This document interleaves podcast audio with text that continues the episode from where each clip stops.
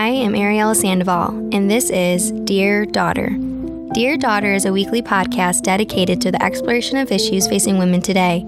It seeks to address common questions of our time without shying away from those that are difficult or controversial, much like an honest conversation unfolding between a mother and daughter. I am a daughter, a sister, a friend. I'm a psychology buff, and it only took three schools, three career changes, and five years to figure that out. I am a writer, but deep down, I'm scared of what people would think if they ripped open my diary. I am fierce, strong willed, but geez, I can be as stubborn as a mule. I am concise, organized, and yet I live and thrive in a state of organized chaos every day. I am a woman of faith, but you know what? I have my share of doubts. I am a fighter, of social injustices in particular. I am passionate about what I believe in and the people I care about. My passion is for others and is near to the brokenhearted, the tired, the confused, because sometimes, a lot of times, I am that girl too. And that passion originally began in a diary, one that eventually became not just a diary, but an ode to my own future daughter. I began starting each entry with Dear Daughter, an effort to give my words, thoughts, plans, and dreams more purpose. Had you told me, even just a few years ago, that I'd be taking that passion to a larger platform such as this, I wouldn't have believed it. But now, today, I've decided to share that purpose with the rest of the world to bring women together for the sake of all of our future daughters and others out there alike. So, with that being said, dear daughter,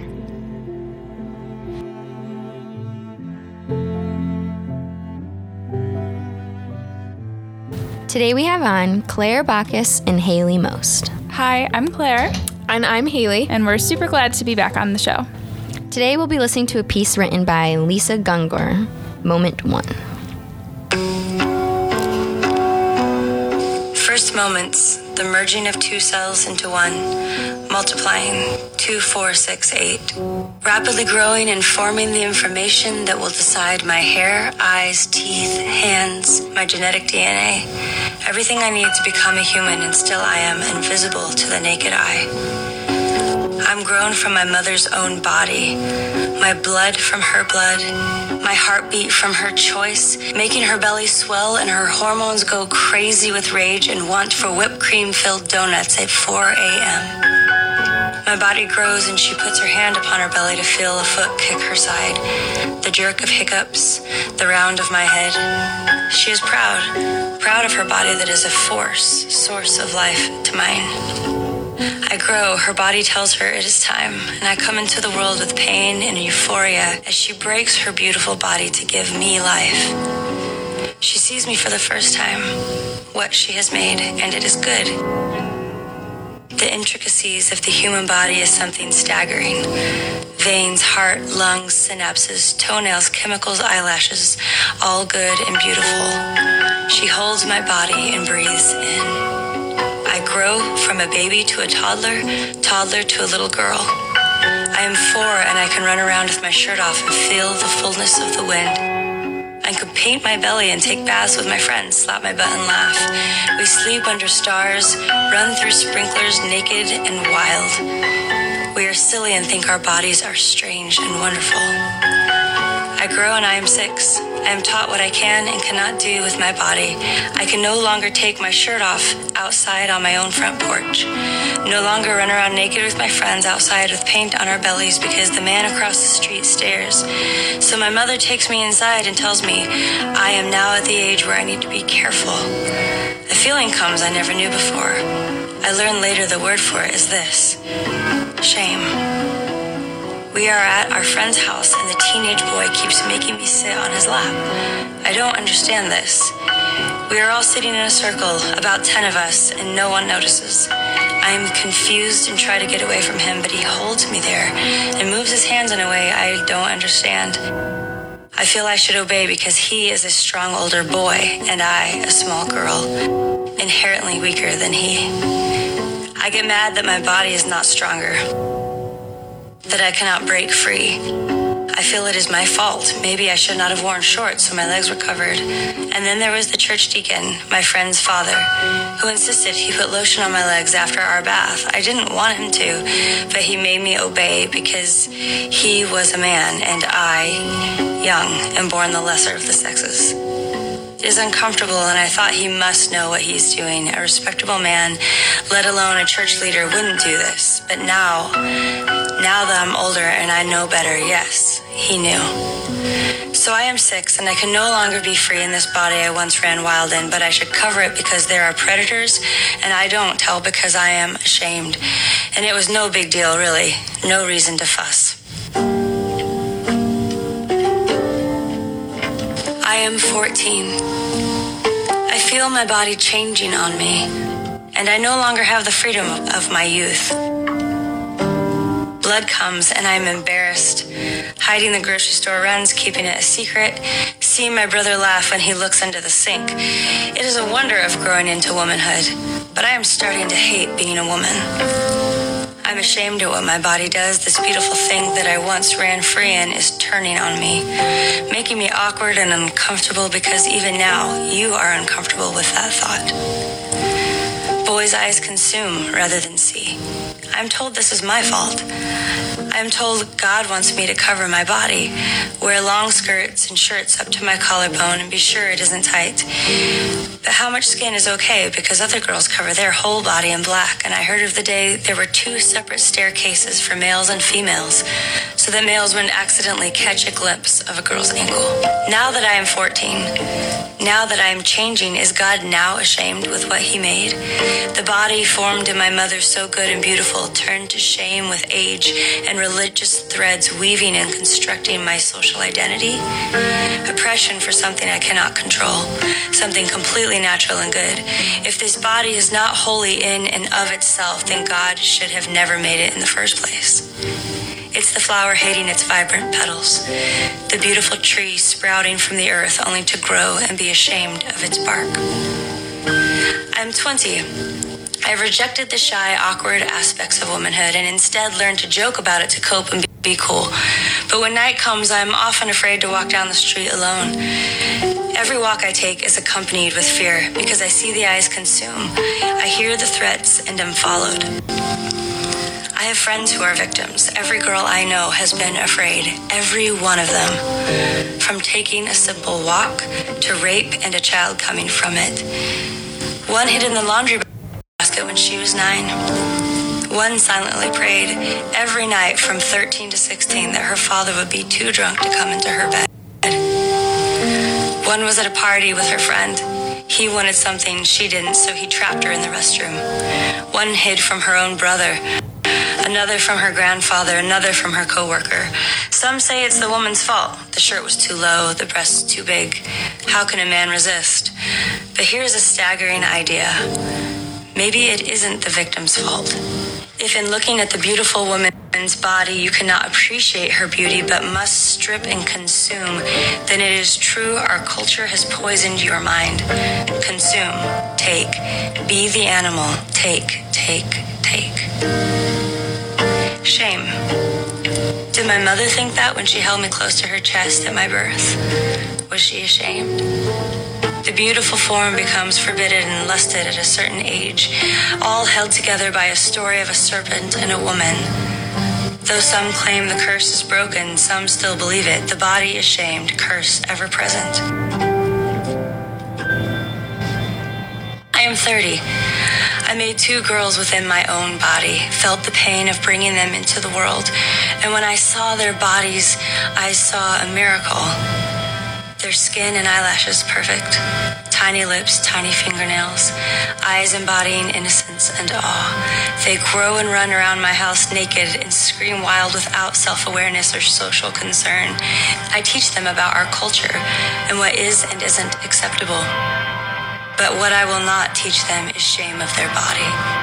It was beautiful from moment one, and that will not change, not with age, not with anything. One daughter looks at her body in the mirror. We talk about the organs and the skin, how her body will change. She's beautiful on every count. I remember when I was six, and I know I have to warn her. Not shame her, but tell her how some people were not taught to love, but take for themselves, and she must be brave and aware. It pains me as I tell her her innocent mind not knowing why one person would hurt another in such a way. Don't be afraid, I tell her. But this is our culture, so be smart and be aware, my brave girl. Shame teaches us, but I will not teach my daughters in this way. I will empower them to be proud of their bodies, respectful of their bodies, in awe of how miraculous it is and what it is capable of. I will tell my daughter that to be a woman is not to be lesser, not object, not the bed in the red light district, nor the bitch in the hotel. She is not the body to exploit or product to consume. She is not shame. She is beautiful woman with beautiful body, capable of cosmic realities, holding someone close, experiencing love, making love, creating life, accepting another human life as her own, feeling pain, joy, giving strength, healing with a kiss, wholeness with a touch, giving physical and mental nourishment with her own body. She is grounded enough to follow, still capable to lead from a child to a nation. The woman's body is made in the image of love, from love herself, life herself, so she herself is of God. For my grandmother, for my mother, for my daughters, my friends, and as a reminder to myself, be proud, beautiful woman. Your body is intrinsically good, perfectly good, perfect from moment one.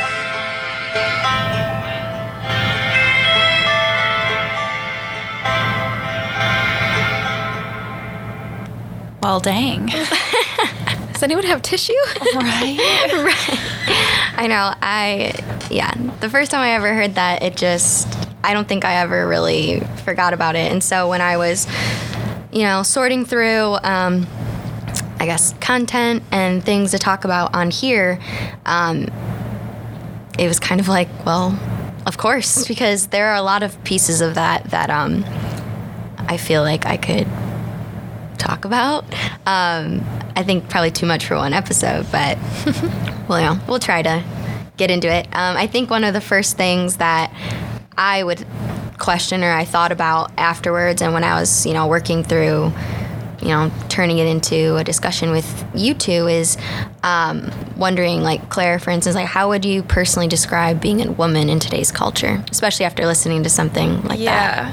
Yeah. Um, so I discussed this with Haley before we came, and I feel nowadays it's almost a hard question to answer um, because being a woman nowadays in today's culture, it isn't simply about what's between your legs or inside your DNA. Um, so societally, it being a woman is a term that can't be described unless you like willingly accept, like choose to wear that label. Um, now, for me personally, and I know I'm stepping on toes here for any listeners, but being a woman is a pair of X chromosomes. Um, I believe that gender and sex are inextricably, inextricably linked, uh, but stereotypes are not.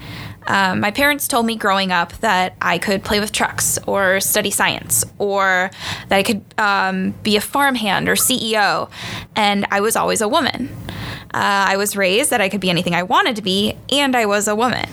I had that structure and that base that children and all people need. It's not an inclusive idea unless you are genetically a woman, but others' inclusive ideas are exclusive to mine. So, are they really inclusive? Chew on that. Um, but my personal evolution to womanhood was a bit rocky.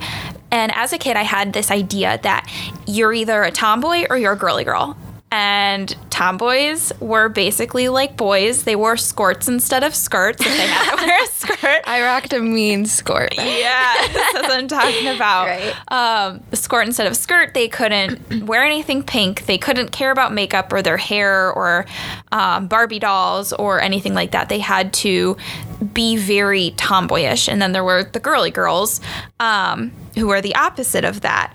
And I tried so desperately hard to avoid anything girly. And even as I got older, I prized myself that I was considered one of the boys. Up until last year, I felt like I really couldn't even be myself um, because I got baby fever like really bad. and I remember talking to my husband that I'm like, I feel ashamed that I want a baby and I'm I'm married like Right. that's the most natural thing um but for me, it didn't feel natural because I desperately wanted to be pregnant. I desperately wanted to be a stay at home mom, to homeschool, and to have that white picket fence life. And I really felt disgusted that I wanted that and almost embarrassed of my own desires. And then there was this moment that I was talking with him, and he really asked me, he's like, Well, why?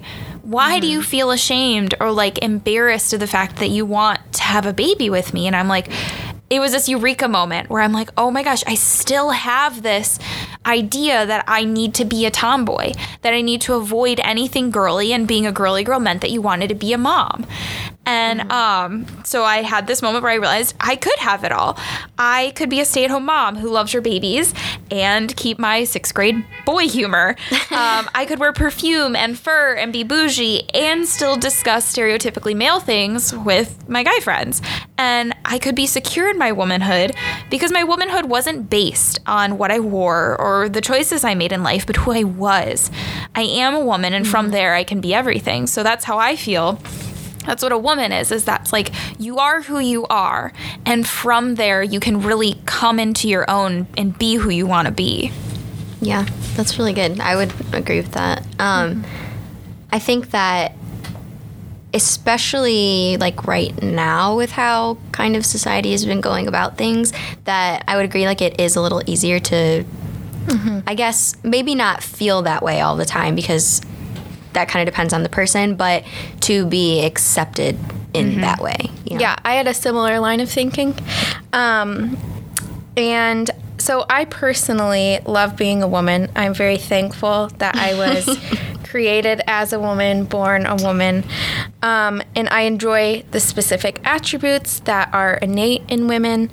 Um, so I'm very thankful that I am a woman. Um, but this topic, after hearing that um, spoken word and thinking about this question of like how I would describe being a woman in today's culture was actually very difficult for me to wrestle through because I'd actually never really put too much thought mm-hmm. into it before. Mm-hmm. I just have like my experiences, you know right. what I mean? So to bring those to my forethought and actually think through them um, was kind of difficult. And so yeah. I wanted to kind of emphasize pretty much as long as humanity has existed, um, the experience of being a woman has been hard, it has been difficult, and it has been challenging.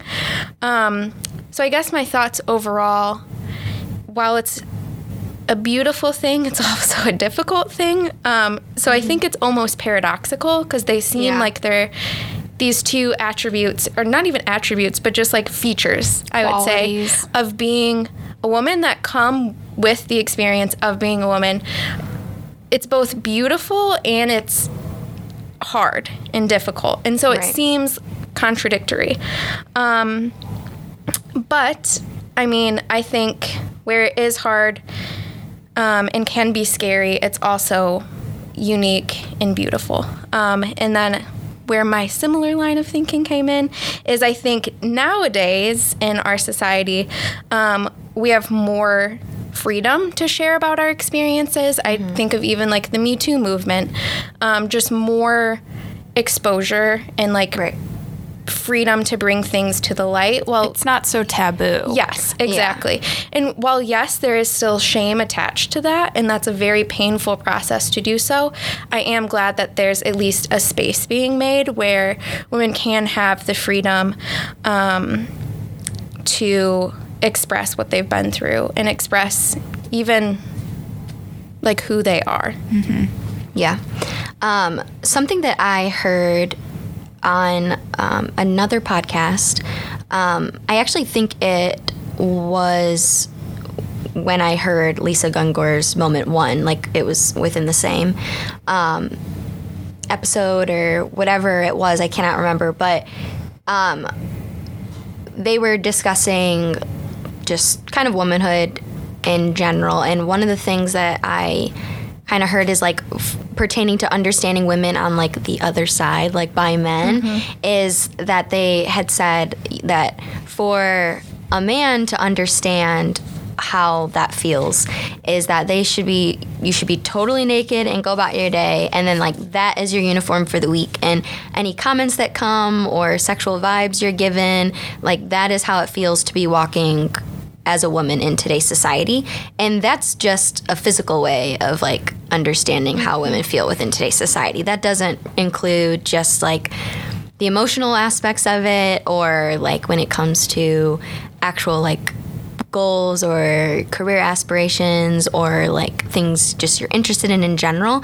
Um, so i was curious if you would agree with that kind of line of thinking Yeah, I think that it it's definitely a different world. It is. for a woman compared to a man. Um, my husband, he has a sister, and they're close, um, but he's also a dude. So his life experiences are very different, and um, we've talked about this before.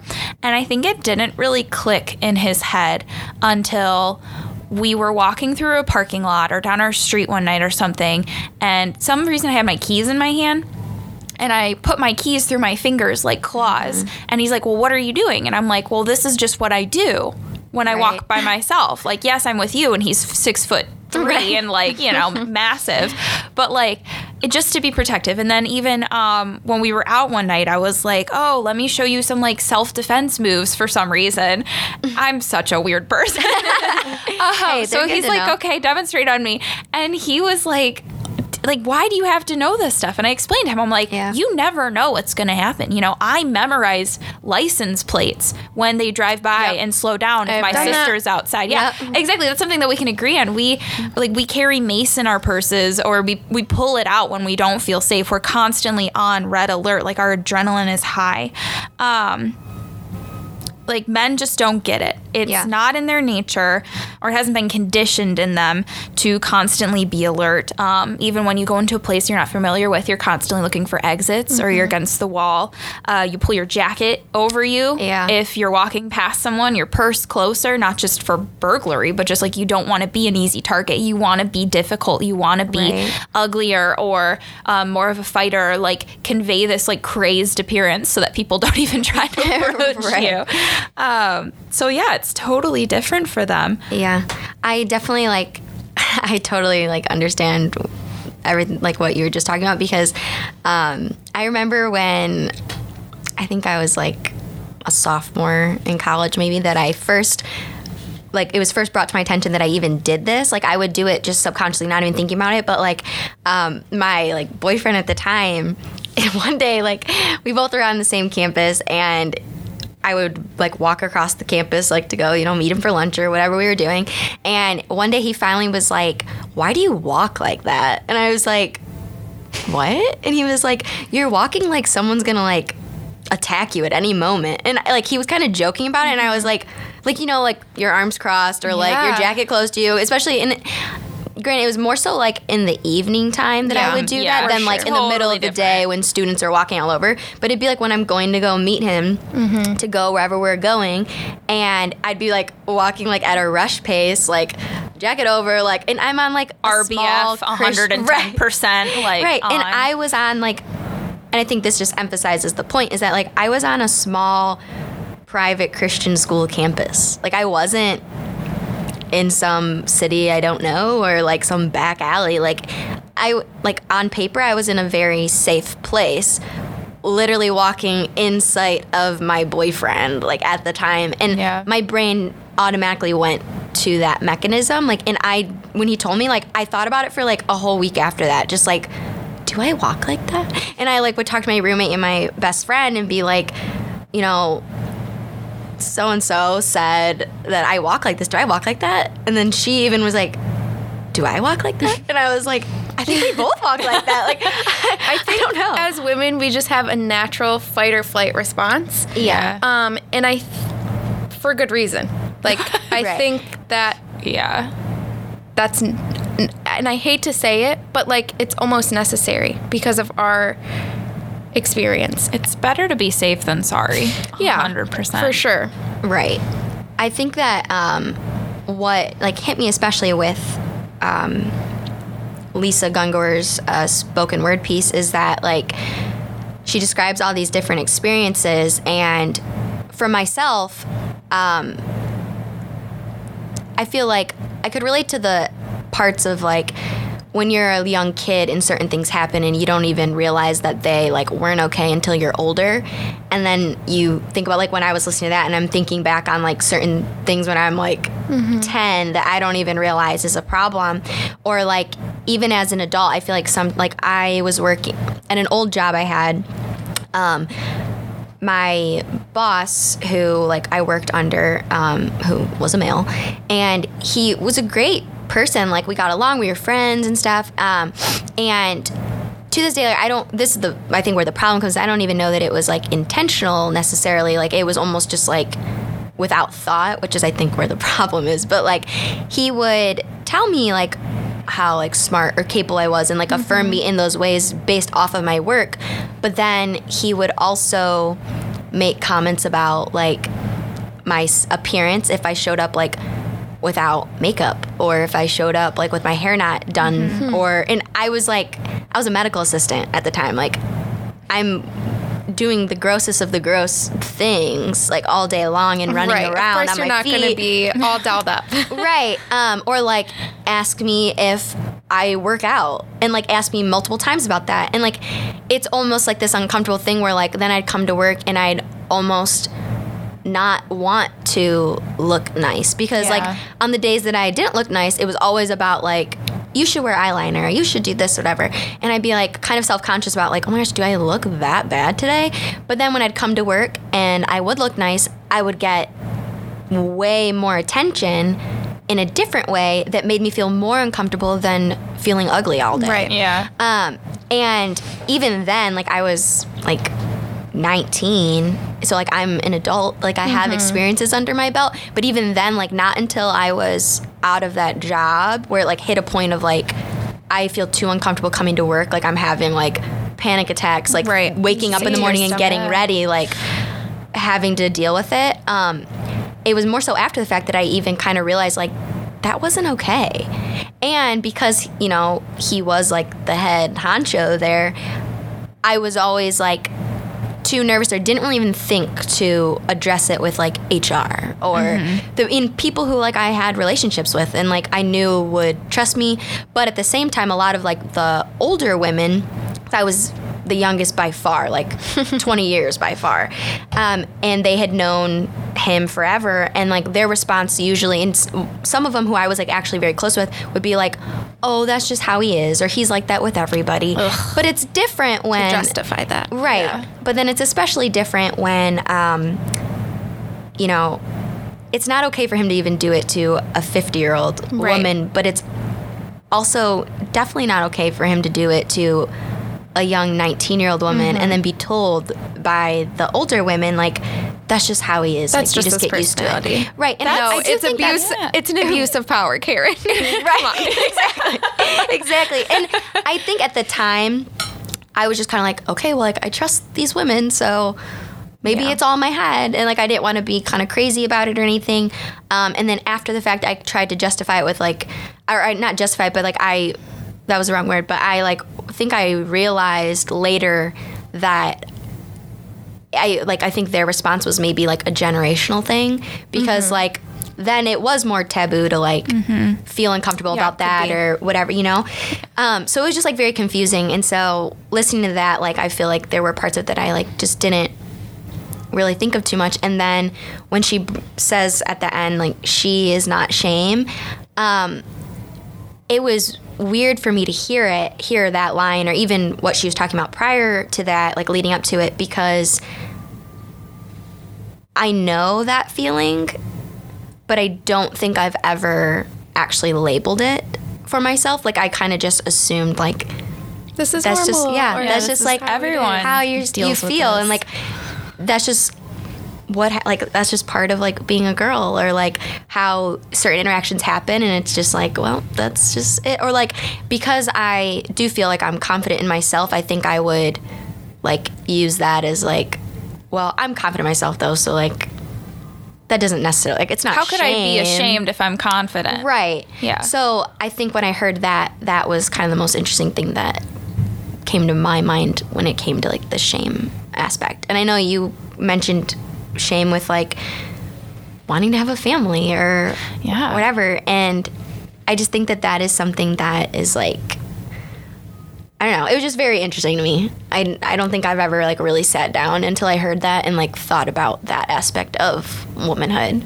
other than maybe like more deliberately like somebody like really just like like I think I equated it with like someone just like directly like putting you down or like mm-hmm. actually shaming you for something specific and like to your face. Something that actually riles you up more than Yes. like A feeling that you're getting when you're uncomfortable. Right. Or, yeah. like me just walking to my car and mm-hmm. having to like cover myself and like have that feeling like is intrinsic like mm-hmm. just shame walking to my car because somebody on the corner is making me feel uncomfortable to have to like walk past them.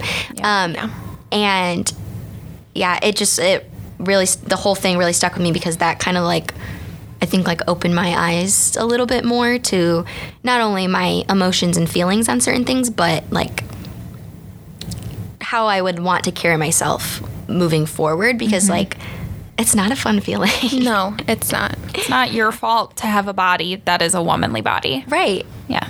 Especially when like you think you got a cute body. Like Yeah. I don't want to feel this. Like, jeez. Um, but then that also led me to think about because when she talks about like um, empowering her girls, and then I thought like, you know, like Haley, like what does women's empowerment mean to you? So this was also something that I had never like deeply wrestled with before. So this was kind of like a difficult process of like, oh, what does this mean to me? Right. Um, but I kind of took it more so um, as being able to freely express oneself, um, all the while feeling safe and supported. Um, and I think for me personally, it's being able to co- accomplish whatever I want or whatever she wants. Say She, um, since we're talking about women. Um, if she wants to move across the world and study some like niche field or random like I don't know, just like set of knowledge. Um, I recently ordered a children's book about a woman who wanted to pursue um, veterinary medicine, but she was unable to do so because she was a woman. So she kind of had to take a backseat role um, at a vet as just someone who was a caretaker for the dogs and for the animals, other animals that were there.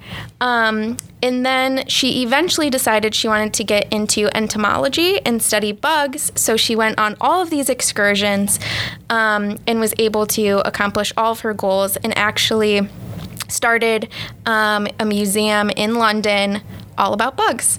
So to me, that embodies like Yeah. woman empowerment. You should be able to study whatever you want, learn whatever you want, do what you're capable of, um, and even go beyond that and challenging yourself um, in all the ways that, you know, other people have the freedom to do. Which just boggles my mind too. Can we just go back that she couldn't give a dog a shot in its butt, so she decided Right. to travel the world and study bugs? Like, okay, women, you're not allowed to do this because you're a But woman. But she paved her own way, and I And think love that is the I'm most just like looking back at Yeah. 1920s, like y'all cracked out. the most. I actually had um, a male student. This is kind of, I mean, still on the same Yeah. wavelength as women empowerment, but I had um, a male student say to me while I was teaching about the suffragette movement in, you know, early stages of women's voting rights.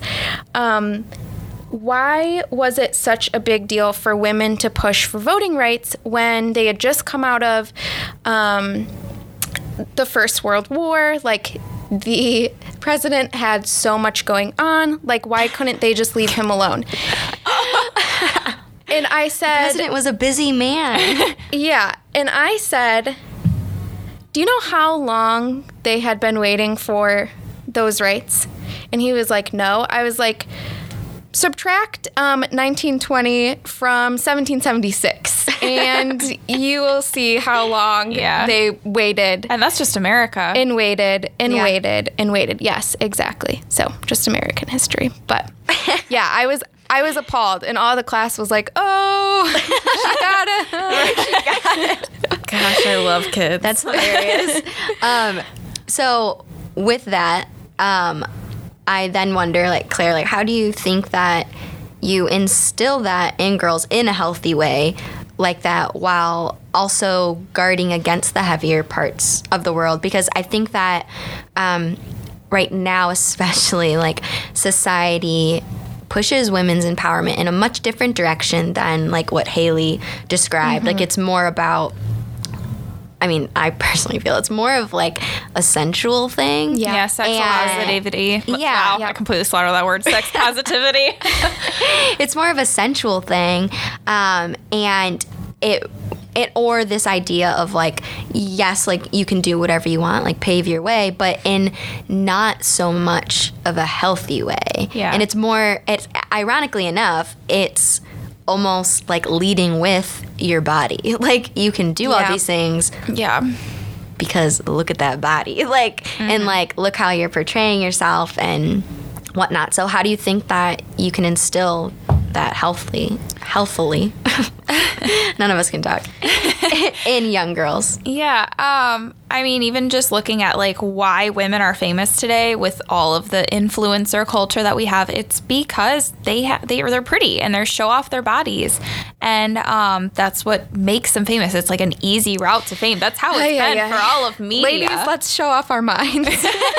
But that's the thing is that it's like, but the standards between men and women, I feel like today's culture says, well, men have lower standards, so let's lower women's standards to match that of men. Um, but I heard someone say, how about we actually lift up men's standards to those of women? How about that they are encouraged to really cultivate their minds and their personalities? Men, please. no offense, but have you ever met a college age man? Named Kyle or Adam. Chad. Sorry, my apologies Nothing to against all Kyle, Kyles and Adams, Adams. and Chads, And yeah. Chads. prove us wrong.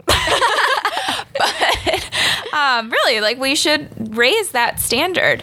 Um, we should love them. Like for me, that's the big thing is that um, society they really go gallantly off in the wrong direction. I think, um, and they take these really good ideas of self love and loving one another and being kind, but they take it in a really wrong way. Uh, love isn't saying yes all the time.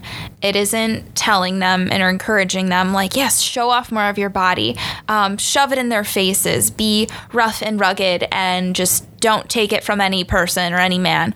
Um, but I believe personally that true, good, healthy love is a conditional love. And yes, I said that right.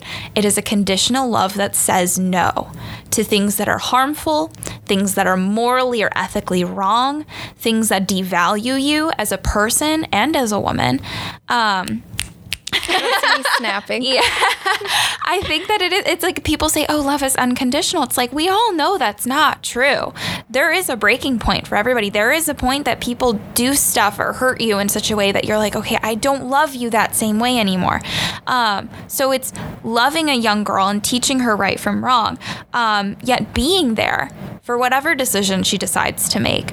Um, love is today it's like uncomfortable to even say these things because people mm-hmm. don't want to be told no they don't want to be told they're wrong. But i think that it's healthy and a really good thing for a young girl to have boundaries to have a mm-hmm. solid support system to have a base where they can really grow into themselves. And they're not going to get that unless you love them in a healthy correct manner.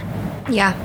I actually think it's very interesting how you put that because I I would I agree with exactly what you said about love and there being a no as part of that.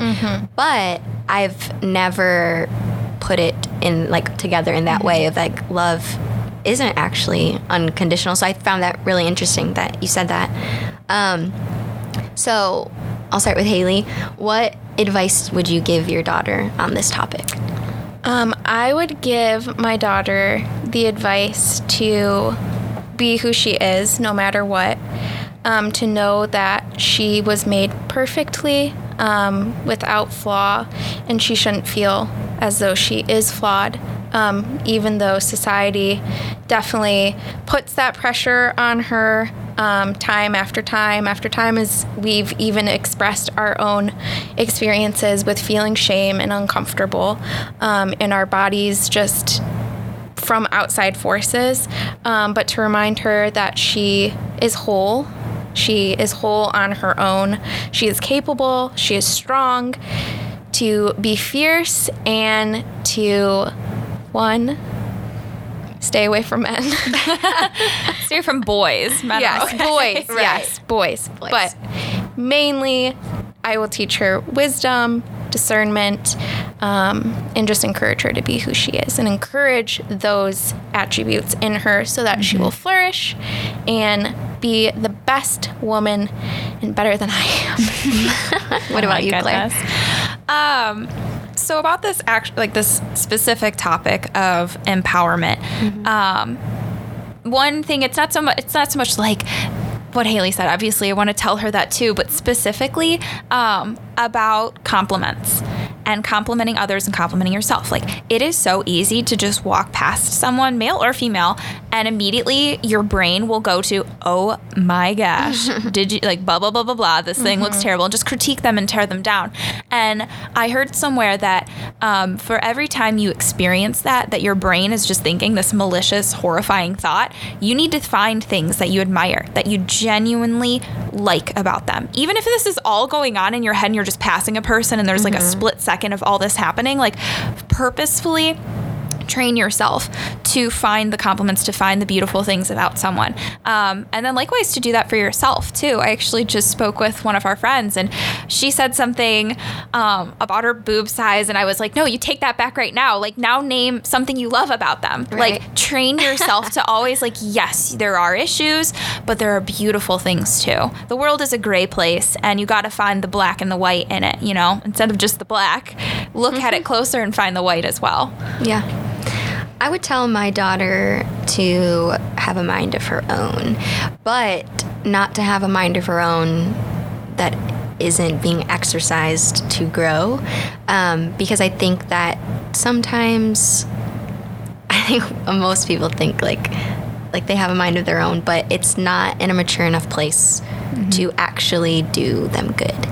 Um, so I would tell her to have a mind of her own and um, to not let others influence how she is going to one treat others um, but also how she's going to view herself um, which is why i loved your advice to your daughter because i think that criticism is something that does last for a very long time and there are there is so much power to our words that we don't realize. So I would tell her to use them wisely um, and to not be fearful, um, even in a scary place, because she is perfectly made and she is perfectly loved by so many people and she will be supported 100%. Beautiful.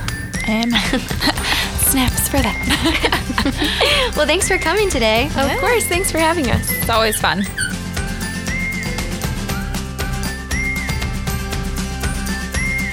Thanks for listening to Dear Daughter. Be sure to visit us at deardaughterpodcast.com to join the conversation, access show notes, and discover fun bonus content. And of course, if you enjoyed today's episode, we'd love for you to like, subscribe, and share with friends. See you soon.